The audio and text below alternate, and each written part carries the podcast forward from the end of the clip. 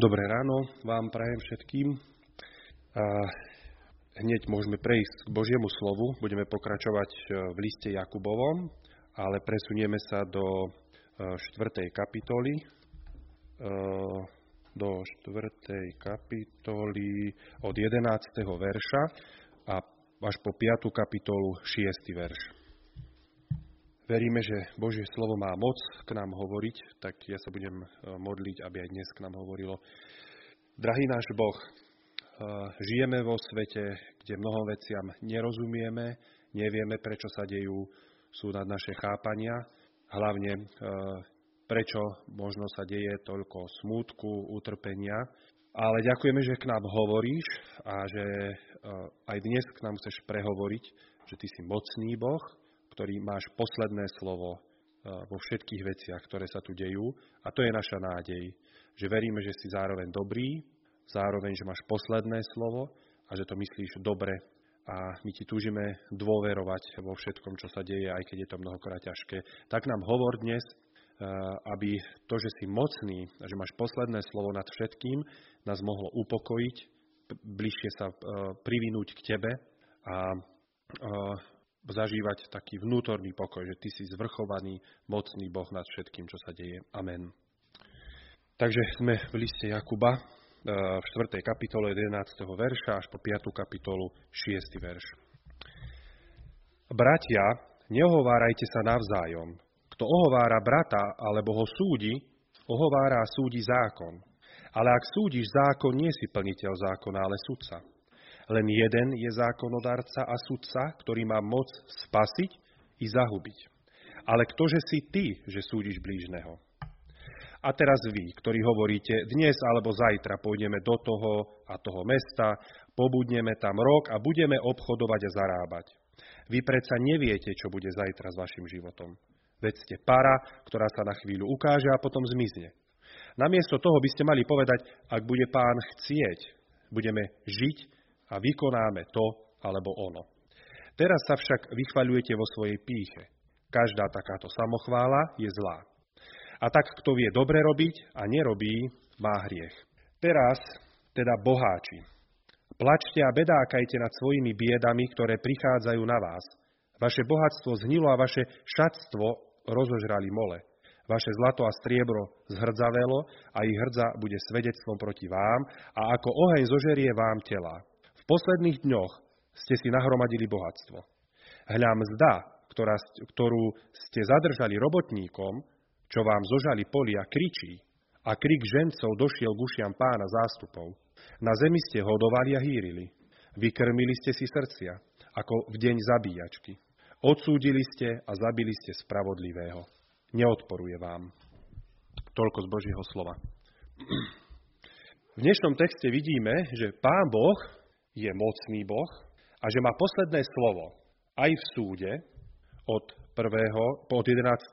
12. verš, má posledné slovo v našich plánoch 13. až 17. verš a má posledné slovo aj nad našim majetkom.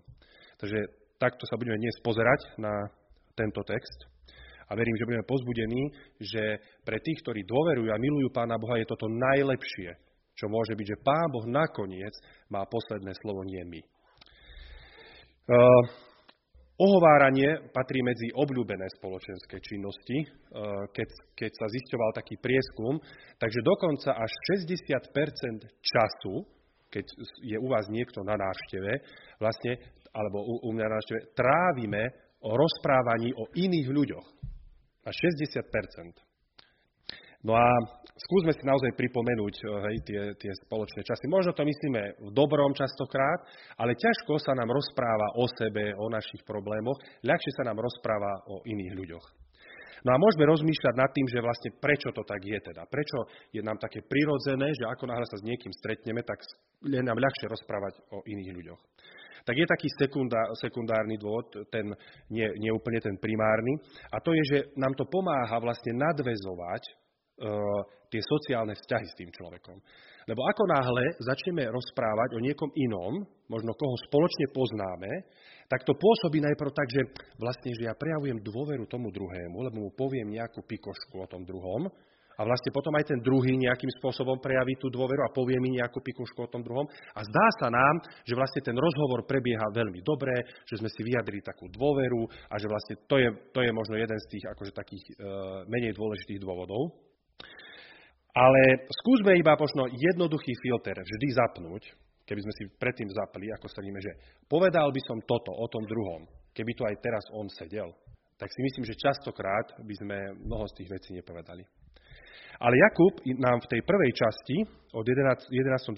verši hovorí, že je to hĺbší problém, ako, ako len to, že chceme nadviazať nejaké sociálne vzťahy. A e, čítame tam, že píše, bratia, neohovárajte sa navzájom, kto ohovára brata alebo ho súdi, ohovára a súdi zákon. Ale ak súdiš zákon, nie si plniteľ zákona, ale sudca. A len jeden je zákonodarca a sudca, ktorý má moc spasiť i zahubiť, ale ktože si ty, že súdiš blížneho. Takže Jakub hovorí, že v podstate, keď my rozprávame o tom druhom, tak či si to uvedomujeme alebo nie, tak to pomáha vlastne rásť nášmu egu. Lebo väčšinou hovoríme o tom druhom nejakom negatívnom zmysle. Ja neviem, že on robí toto, alebo mohol by to robiť lepšie, alebo ublížil mi, alebo nejaká verzia.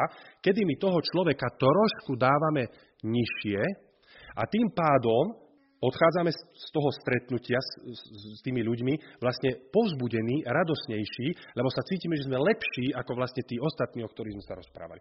A to sa môže týkať vlastne rôznych tém, od výchovy detí, od ako žije kresťanský život ten druhý, ako, ja neviem, mal vedenie na, na bohoslužbách, ako hoci čo iné, čokoľvek, čo spomenieme, kde my sme v tej veci lepší, tak vlastne automaticky nám stúpne ego a cítime sa oveľa lepšie.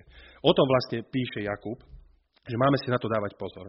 A teraz nehovorím o tom, že nikdy by sme nemali sa rozprávať o tom druhom, ale mali by sme si položiť skutočne tú otázku, že prečo ja vlastne idem teraz rozprávať o tom druhom človeku.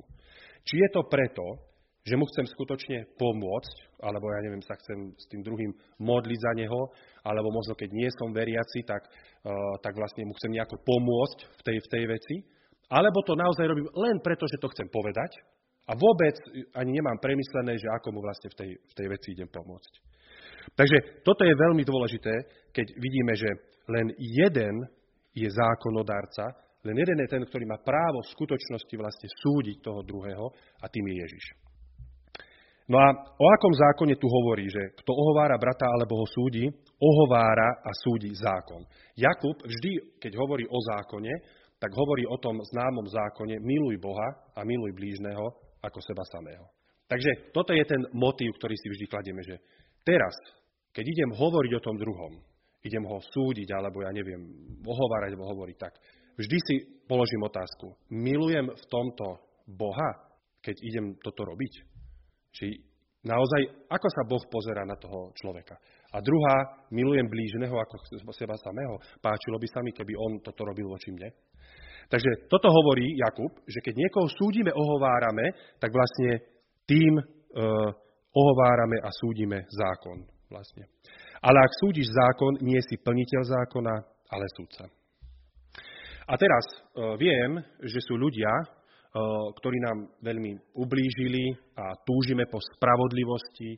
Eh, možno sa bojíme priamo tým ľuďom povedať eh, napríklad to, čo voči nim cítime a preto vyhľadávame pomoc u niekoho druhého a to je v poriadku, že túžba po tom spravodlivom súde je dobrá, že chceme, aby na, naozaj ten človek proste možno e, pýkal za to, čo urobil, alebo bol voči nemu vykonaný spravodlivý súd. A keď vidím, že sa to nedeje, tak samozrejme, že hovorím o tom aj druhým ľuďom a to je správne. A dokonca vlastne, keď to máme tak na celoštátnej úrovni, tak je úplne správne, keď niekto nám naozaj ublížil tak, že porušil zákon, ísť aj na súd. To teraz sa tým nemyslí, že teraz tu ako keby nemáme nikdy akože nikom, nikoho súdiš v, tom, v tomto zmysle. To je správne, to treba sa o tom poradiť s druhými a tak ďalej. Ale tu hovoríme skôr o tom, kedy vyjadríme nejaký súd voči človeku až do takej miery, že vlastne nad ním zlomíme palicu, že už nemôže byť ani zachránený. Že Pán Boh už tomuto človeku by bolo dobre, keby nikdy neprejavil milosť.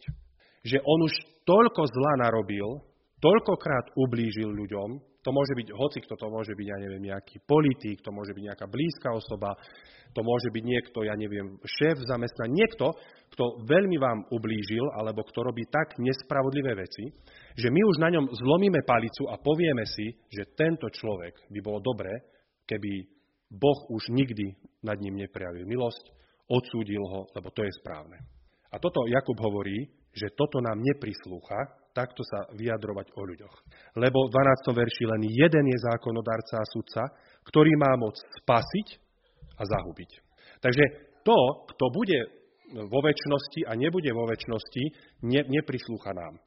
A teraz Jakub tu smeruje celý ten, budeme vidieť ten list k tomu, že toto, keď máme v sebe, tak sme neskutočne pyšní a my sme zabudli, že to, že vôbec veríme v Ježiša, to, že vôbec vládzeme žiť ten kresťanský život tak, ako žijeme, to, že máme moc možno neubližovať niekomu, vlastne pochádza od toho, ktorý má jediný moc spasiť alebo zahubiť. Všetko dobré, čo my dokážeme, aj tá naša viera, je vlastne z Božej milosti. A na toto častokrát zabúdame, možno keď už sme dlhoroční kresťania, zrazu sa začneme povyšovať nad tými ostatnými ľuďmi a dovolíme dokonca niekedy ten, tomu hnevu alebo tej našej spravodlivosti až tak ďaleko zajsť, že máme v živote ľudí, o ktorých si v srdci, možno to nás nepovieme, naozaj myslíme, že títo by nemali byť zachránení. A toto Jakub hovorí, že ak sme sa tam dostali, tak absolútne nerozumieme, že my sami sme boli zachránení Ježišom Kristom. Že my sami sme si zaslúžili byť zahubení, ale do, prejavil nám Ježiš milosť, keď nás vlastne spasil. Ale ktože si ty, že súdiš blížneho, sa pýta Jakub. Však ty si, ty si mal skončiť takisto ako, ako ten druhý, len ti bola prejavená milosť. Takže Boh má moc spasiť. A veľmi nám v tom pomáha to, čo stále ako kresťania si pripomíname, ak sme v takom stave, ak máme voči niekomu hnev, ak mu nedokážeme odpustiť, ak si myslíme, že, že, že my, to, že žijeme ten kresťanský život dobre, je z našej síly, tak sa pozrime len na kríž, kde Ježiš Kristus visí a príjma ten Boží spravodlivý hnev a súd miesto nás. Vtedy nám spadnú z rúk všetky tie naše samospravodlivé skutky, že to je z našej síly, že to my žijeme ten kresťanský život tak dobre, to my sme tí disciplinovaní, to my si e, vládzeme každý deň čítať Božie slovo a slúžiť a milovať a byť tí superkresťania tak sa pozrime na kríž a nám to všetko spadne z rúk a môžeme len povedať, Ježiš, ty si zákonodárca, ty si môj spasiteľ a to, že ja takto žijem, je len z tvojej milosti a preto sa môžem na blížneho, ktorý mi ublížil, pozerať oveľa miernejšie s láskou a dokonca sa za neho modliť. Pre mňa bola najťažšia vec v živote, keď, eh, keď ma pán Boh zachránil, som mal 19 rokov a môj nevlastný otec, ktorý s nami žil, tak eh, neviem, či som vám to už vravel, ale fyzicky on aj napádal moju mamu, bol alkoholik a teda ja som sa musel pozerať ako 12-ročný a starší na to, ako e, ju aj fyzicky napadol a psychicky vydieral.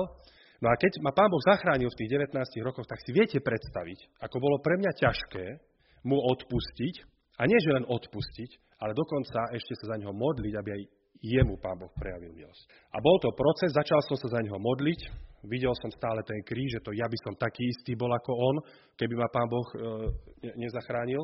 Aj cez zuby som sa za neho modlil, aj keď som mu to skutočne neprijal, ale vravím, Pane Bože, Ty si ten, ktorý máš moc, Ty si zákonodárca, máš moc spasiť aj zahubiť. A nakoniec tá modlitba spôsobila to, že som mu dokázal odpustiť. A nie len to, ale že som mu úprimne dokázal zvestovať aj evanielium s túžbou, aby bol zachránený. On neverí teraz, e, moja mama sa s ním potom rozviedla, ale teda akože toto pán Boh vo mne vyliečil, lebo ma, mi ukazoval, že pozri sa, to, že ty si teraz zachránený, je len a len moja milosť. Mohol si dopadnúť oveľa horšie ako on. Takže toto je pre nás to úžasné, že naša hodnota je v Ježišovi Kristovi. Preto my už nemusíme ohovárať tých druhých. My nemusíme pred druhými, keď sme s nimi, tých druhých ponižovať, aby naše ego rástlo, lebo v Ježišovi Kristovi sme zachránení, prijatí, milovaní a preto nepotrebujeme si dokazovať pred inými ľuďmi. Takže to je liek. Evangelium je liek proti tomu, aby sme ohovárali a súdili iných ľudí. Takže e, toto je dôležité. A e, to neznamená teraz iba na záver, že teraz to ne, nikdy nemôžem prísť za nejakým bratom a, up, a upozorniť ho, napraviť ho, alebo, alebo ja neviem, povedať niečo v tom zmysle, že teraz si myslím, že toto, čo robíš, je nesprávne. To, to neznamená, že teraz nikomu nič nebudem hovoriť, všetkým budem len milovať, lebo Jakub sám hovorí ďalej v 19. verši, bratia moji, keď niekto z vás zblúdi od pravdy, a ak ho potom niekto obráti, nech vie, že kto vráti hriešnika z jeho blúdnej cesty, zachráni jeho dušu od smrti a zakrie množstvo hriechov. Takže Bože slovo nás vyzýva k tomu, že máme jeden druhého prísť, pozbudiť, napraviť, dokonca upozorniť, ale to, čo vidíme, ten postup je jednoduchý. Najprv choď konkrétne za ním. Hej? Nehovor o tom druhému, za ním choď. Keď vidíš, že to ne, nefunguje, nezaberá stále, ten človek ide veľmi zlou cestou, tak vtedy až e, máme zavolať starších zboru alebo bratov ďalších a po, po, za, pomôcť mu v tom a potom vlastne teda hej, máme e, vlastne ten postup, ako máme pokračovať.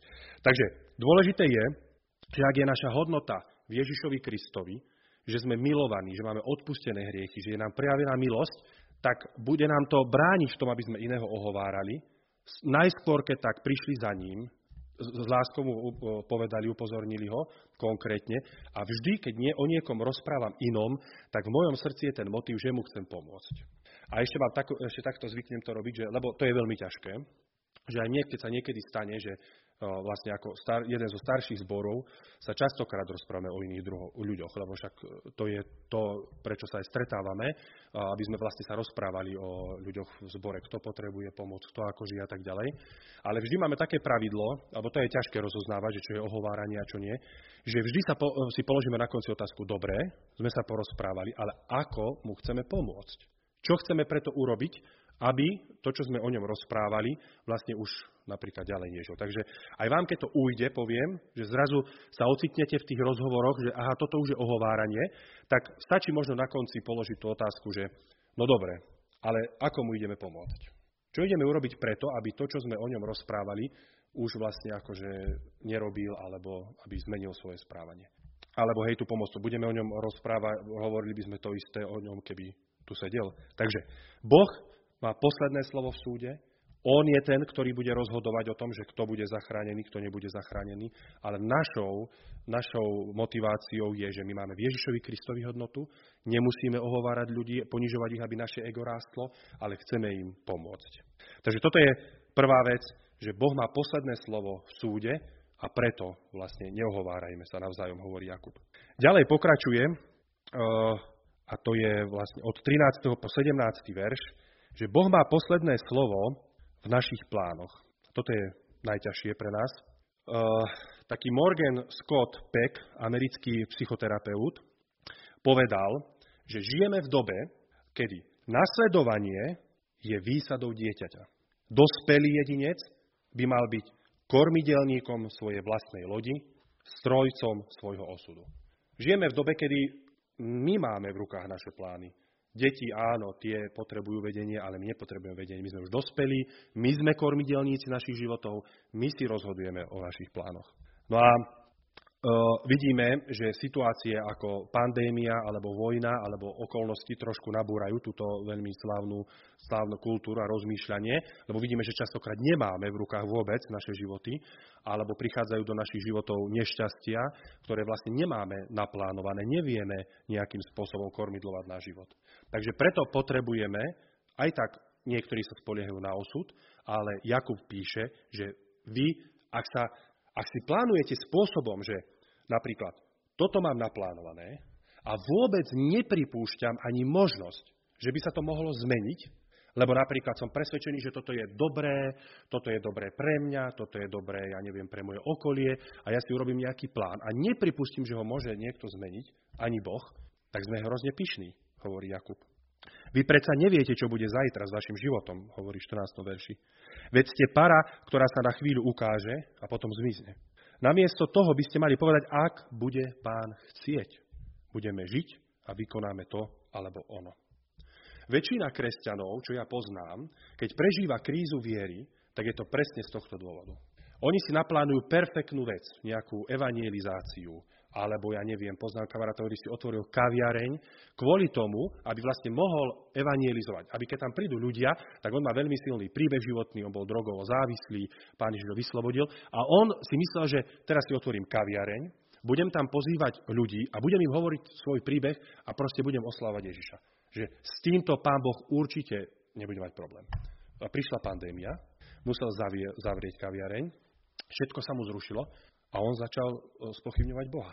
Pane Bože, však veď Ty chceš, aby ľudia boli zachránení, nie? Však som sa za to modlil, vnímal som, že mi hovorí, že to je správna vec a teraz vlastne kaviareň zavretá neviem aké obdobie.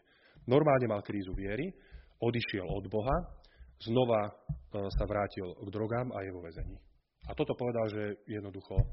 Lebo nepripustil ani možnosť, že Boh má posledné slovo tvojich plánov. Ty aj môžeš byť presvedčený, že toto je to najlepšie, že toto je súčasť e, misie a všetkého, ale my aj tie najlepšie veci, o ktorých si myslíme, že sú určite dobré, že Boh s nimi súhlasí, musíme povedať, ak pán bude chcieť.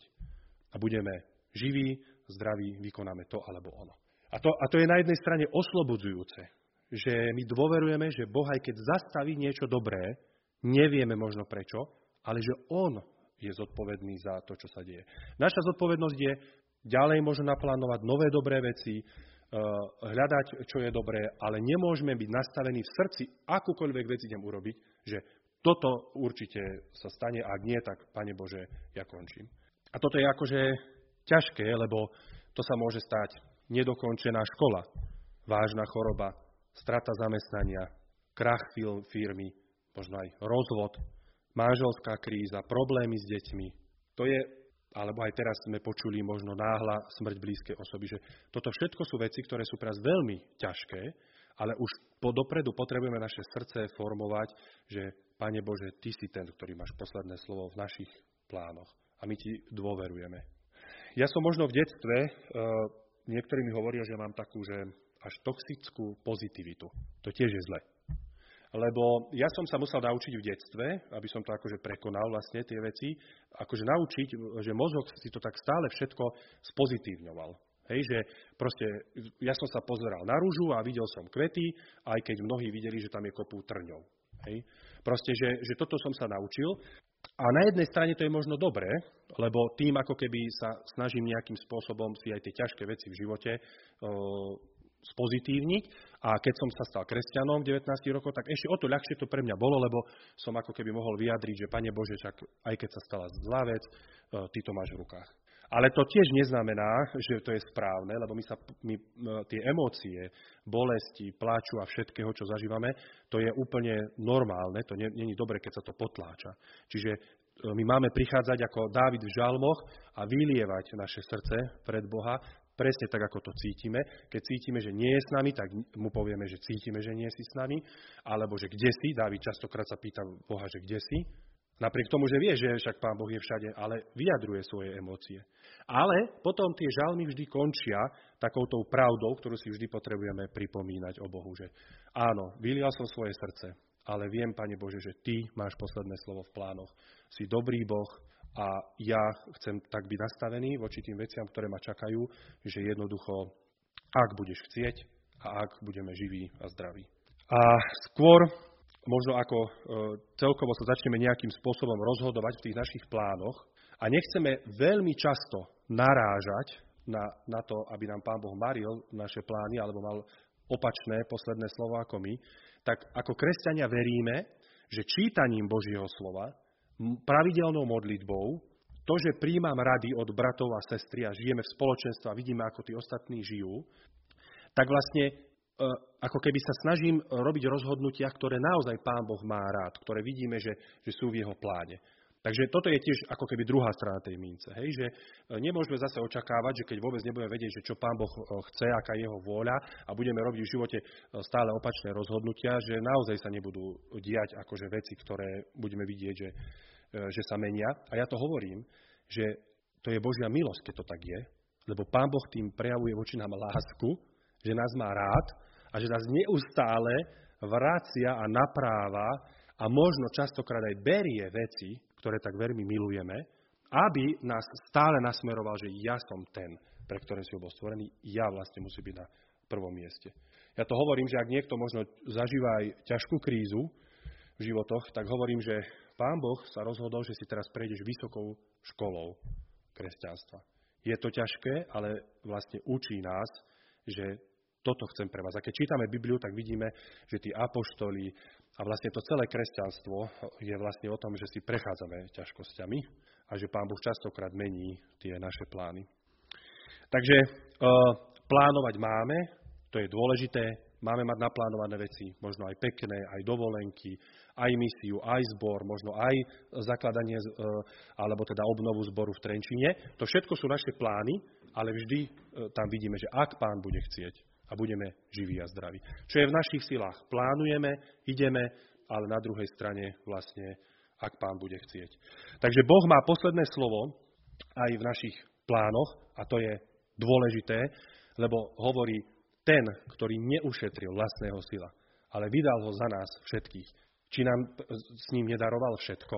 Že to je to, prečo mu môžeme dôverovať, že vlastne aj keď sa nepodaria tie naše plány, v Ježišovi Kristovi už máme väčší život a všetko, čo potrebujeme.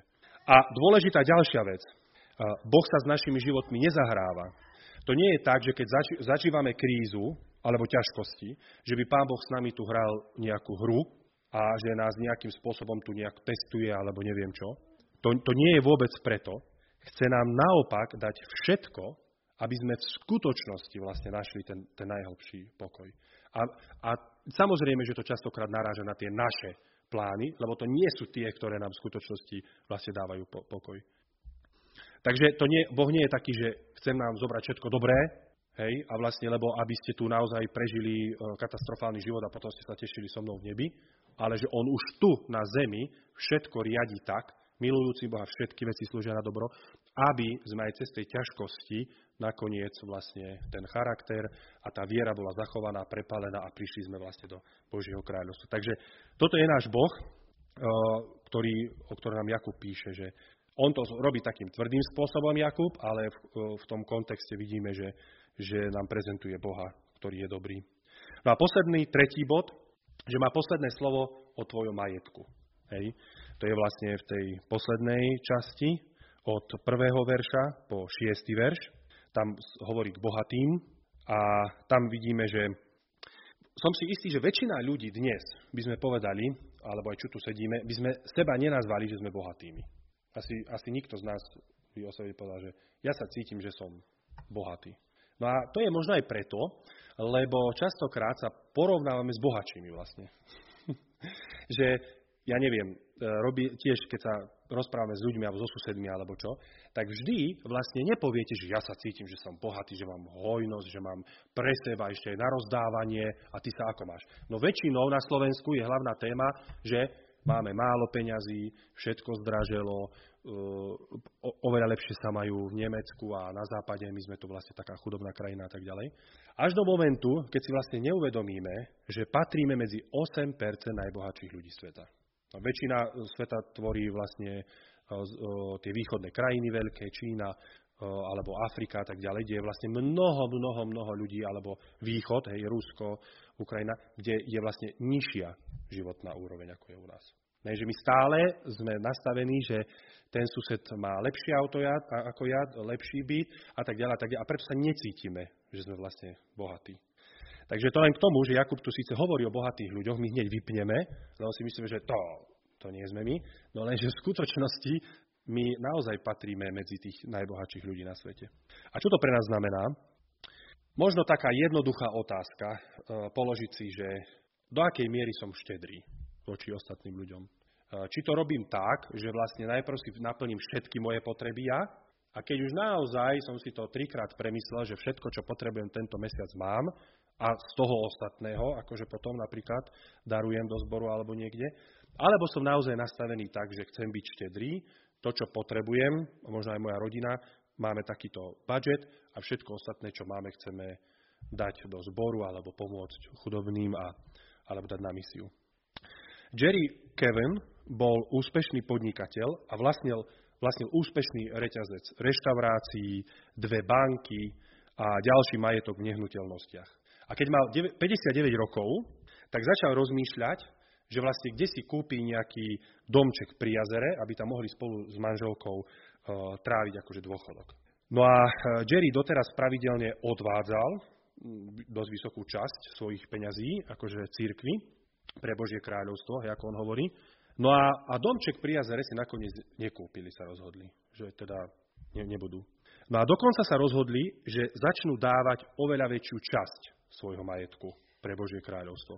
No a na otázku, že čo ich tomu viedlo, tak eh, Jerry odpovedal, že keď sme pochopili, že dávame Božie peniaze na Božie dielo, objavili sme pokoj a radosť dávania, ktorú sme predtým nemali, keď sme peniaze považovali za svoje.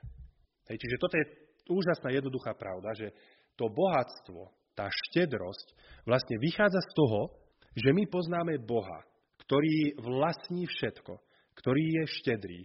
Mohli sme to e, krásnu ilustráciu vidieť, e, keď Ježiš vlastne rozmnožil e, rybičky a chlieb. Že tu nejde o to, že vlastne, že by Pán Boh nebol štedrý, však on všetko vlastní, vždy nám dá to, čo potrebujeme. A teraz vlastne z tejto Božej štedrosti, hlavne ktorú vidíme v Ježišovi Kristovi, že dal všetko za nás, my potom prestávame mať strach hromadiť si tu akože majetky a peniaze, že ja potrebujem zabezpečiť do budúcnosti, ale viem, že sa Pán Boh o mňa postará. A teraz to neznamená vôbec, že je nesprávne investovať napríklad svoje múdro, svoje peniaze. Dokonca ja si, ja si myslím, že je aj múdre a správne napríklad mať životnú poistku, hlavne kvôli tomu, keď sa niečo stane, tak moja rodina, aby napríklad minimálne mala, uh, mohla zaplatiť že hypotéku, ktorú máme, alebo čo, že to, to sa nevylučuje, ale že dôležitý je ten postoj srdca, ktorý voči tomu máme, že sme štedrí, že proste múdro, e, e, múdro hospodárime s tými peniazmi. Jakub hovorí, že odkiaľ pochádzajú boje medzi vami a odkiaľ rozbroje? Nievarí odtiaľ z vašej žiadostivosti, ktorá brojí vo vašich údoch? Že on, ako keby v 4. 4. kapitole 1. a 3. verš, že on hovorí, že to z tých vašich žiadostí, ktoré máte na mnoho vecí, ktoré nepotrebujete, z toho vlastne vzniká aj to napätie, tie hádky. Ja si napríklad uvedomujem, však my sme najprv si prežili, že som začal pracovať v detskej misii, keď som odišiel z dobre platenej práce. Keď som uveril, tak e, po dvoch rokoch sa mi zdalo, že teda odídem z dobre platenej práce, lebo chcem naplno slúžiť Ježišovi. To bolo pre mňa radosť, že ja vlastne mňa platia za to, že môžem hovoriť o Ježišovi. No aj keď to bol polovičný plat, ako som mal pred tým zamestnaní, ale som sa veľmi z toho tešil. Manželka akorát vtedy bola na rodičovskom, čo vtedy bolo rodičovský ešte 200 eur básy alebo koľko. A žili sme skromne, ale Pán Boh sa naozaj akože staral o nás. Vždy sme mali, čo sme potrebovali a jednoducho možno aj pomáhali niektorí ľudia, e, možno aj z rodiny a tak, ale akože prežili sme a, a vždy sme dávali uh, desiatky. Snažili sme sa aj z toho, čo sme mali, že darovať Pánu Bohu. No ale potom, ako už aj manželka začala pracovať, už sa nám zvyšovali príjmy, tak zrazu nás začali napádať také veci, ktoré sme predtým nepotrebovali. Už, napríklad už aj lepšiu kevku si kúpime na zuby, lepšiu pastu. A to hovorím o takých malých veciach. A zrazu, no tak čo sme si nemohli dopriať e, vlastne dovtedy, tak už teraz si musíme a, zvy, a zvyšujeme si prirodzene štandard. To je, to je jednoducho normálna vec, že ako obdivujem ľudí, ktorí si dokážu zachovať štandard aj napriek tomu, že napríklad hej, sa im zvyšuje príjem, buď že zrazu obidvaja zarábajú, alebo tak. No. A už aj potom samozrejme, normálne je ťažšie dávať aj ten desiatok, no lebo už musím dať viacej. Z mála ja neviem, zo 600 eur, tam 60, no tak dobre. No ale napríklad, keď už máme spolu, ja neviem, 1500, hej, plat, tak už zrazu je to 150 a už sa to do tohto rozpočtu trošku ináč. Alebo dokonca ešte aj viacej, hej, by sme, by sme mohli. Takže, takže naozaj, že, že vidíme, že s tými žiadosťami a s tým všetkým vlastne prichádza to, že už sa nám ťažšie dáva na Božie kráľovstvo. Ale Jakub hovorí, že je to nebezpečné, že byť boháčom je nebezpečné, hlavne možno aj podnikatelia alebo tí, lebo zrazu oni už, tam on hovorí, zdierajú aj vlastne tých svojich e, pod, podriadených, ktorí sú tam, menej im dávajú minimálne mzdy. Na Slovensku je to úplne najlepšie, že každý podnikateľ dá minimálnu mzdu a potom zvyšok do ruky, aby vlastne akože mohol fungovať. A teraz ja nehovorím, že je ťažké podnikať na Slovensku a tie dane veľké a tak ďalej, možno by mnoho firiem skrachovalo. Ale ako kresťania vždy by sme mali vedieť, že Boh je ten, ktorý je štedrý, ktorý je bohatý a preto ja sa tak mám správať vlastne aj voči svojmu okoliu. On uh, používa takú iróniu, že keď sa spoliehaš na to bohatstvo, že to bude to, čo ti zabezpečí tvoju budúcnosť a tvoje šťastie, tak hovorí v treťom verši, vaše zlato a striebro zhrdzavelo a ich hrdza bude svedectvom proti vám, ako oheň zožerie vám tela. že to, to bude svedectvo proti vám, že ste si mysleli, že to je vlastne to, čo vás zachráni. No, takže ako ja môžem, uh, ako ja môžem byť štedrý v dávaní, tak veď poznáte milosť, nášho pána Ježiša Krista. 2. Korinským 8.9. Že hoci bol bohatý, stal sa pre vás chudobným, aby ste vy jeho chudobou zbohatli. Takže ja také, čo mám presvedčenie, že ako by to malo asi fungovať, je, že e, asi sa nedá tak urobiť úplne, že teraz tu bude rovnosť. To sa snažili komunisti, ale e, problém je, že sme všetci hriešní, že sa nevieme úplne nastaviť rovnosť. Ale že mali by sme e, vedieť tak fungovať, že ak ja mám viac a vidím, že niekto mojom zbore alebo v mojom okolí má veľmi málo, tak mali by sme sa snažiť pomáhať v tom zmysle, že by, že by všetci mali nejakým spôsobom dostatok, čo potrebujú. Takže je to ako keby také aj Pavol, keď píše do toho Korinským, že to neznamená teraz, že niekto sa má úplne e, dať všetky peniaze a potom nemá z čoho žiť a potom si napríklad zoberie pôžičku, lebo ja poznám aj takých, ktorí kvôli tomu, aby mohli dávať desiatky, si zobrali pôžičku tak, vrajím, tak, ja, tak ja si nemyslím, že toto pán Boh hovorí, že teraz zákonnícky, že ja si vlastne musím zobrať pôžičku na to, aby som akože mohol z môjho platu dávať 10. No tak to nie je riešenie. Ty máš vtedy prísť do církvy a povedať, že pozrite sa, som fakt v takejto situácii, že ja neviem, viem dávať 10 eur alebo 20 eur. Nie je to síce desiatok, ale pozrite sa, naozaj mi to akože nevychádza teraz z toho rozpočtu. Hej? A vtedy je príležitosť pre tých ostatných, no dobre, tak ale ja napríklad dávam aj viac ako desiatky, lebo, lebo sa mi darí, mám sa dobre, tak teraz presne urobíme to, že pomôžeme tomu, aby mohol vlastne lepšie fungovať. Čiže to je o tom, hej, že to je to, čo nám Biblia učí o, to, o tom dávaní. Hej, že preto je ten cirkevný zbor, preto sme tu spolu, aby sme mohli byť príkladom pre ten vonkajší svet, že pozrite sa, my to ako zbor, ako rodina, takto žijeme, pomáhame si navzájom, keď, keď má niekto málo, ten mu pomôže a tak ďalej. A potom, keď toto bude vidieť, tak vieme vlastne byť akože svetlom pre tých ostatných, že takto je to. A prečo? Lebo veríme v Boha, ktorý je štedrý a ktorý dal svojho syna, ktorý sa stal chudobným, aby sme my vlastne mohli v ňom zbohatnúť. Takže toto je uh, z Jakuba, čo nás učí. Takže môžeme si to zhrnúť v takých tých uh, troch uh, bodoch naspäť, čo to teraz pre nás znamená. To najlepšie pre naše životy je, že Boh má posledné slovo v súde a preto už nebudem krmiť svoje ego ohováraním a súdením blížnych, pretože v Kristovi mám všetko a miesto toho, aby som súdil, budem túžiť potom, aby tí ľudia boli spasení alebo aby sa vrátili naspäť. Hej? Čiže v tomto je to, že to je to najlepšie pre naše životy. Druhý bod, to najlepšie pre naše životy je, že Boh má posledné slovo v našich plánoch, pretože Boh sa s našimi životmi nezahráva, Nechce, aby sme sa mu podriadovali preto, aby nám mohol vziať všetko dobré a urobiť nám zo života peklo. Chce nám naopak dať všetko, čo naplní naše najhlbšie túžby, čo žiaľ niekedy znamená, že prídeme o to vzácne. A tretí bod, to najlepšie pre naše životy je, že Boh má posledné slovo aj v našom majetku, pretože nás chráni pred motou bohatstva a dáva nám to najväčšie bohatstvo v Ježišovi Kristovi. Večný život, a nikdy nekončiacu radosť v jeho prítomnosti. Takže toto je zhrnutie toho, čo môžeme aplikovať do našich životov.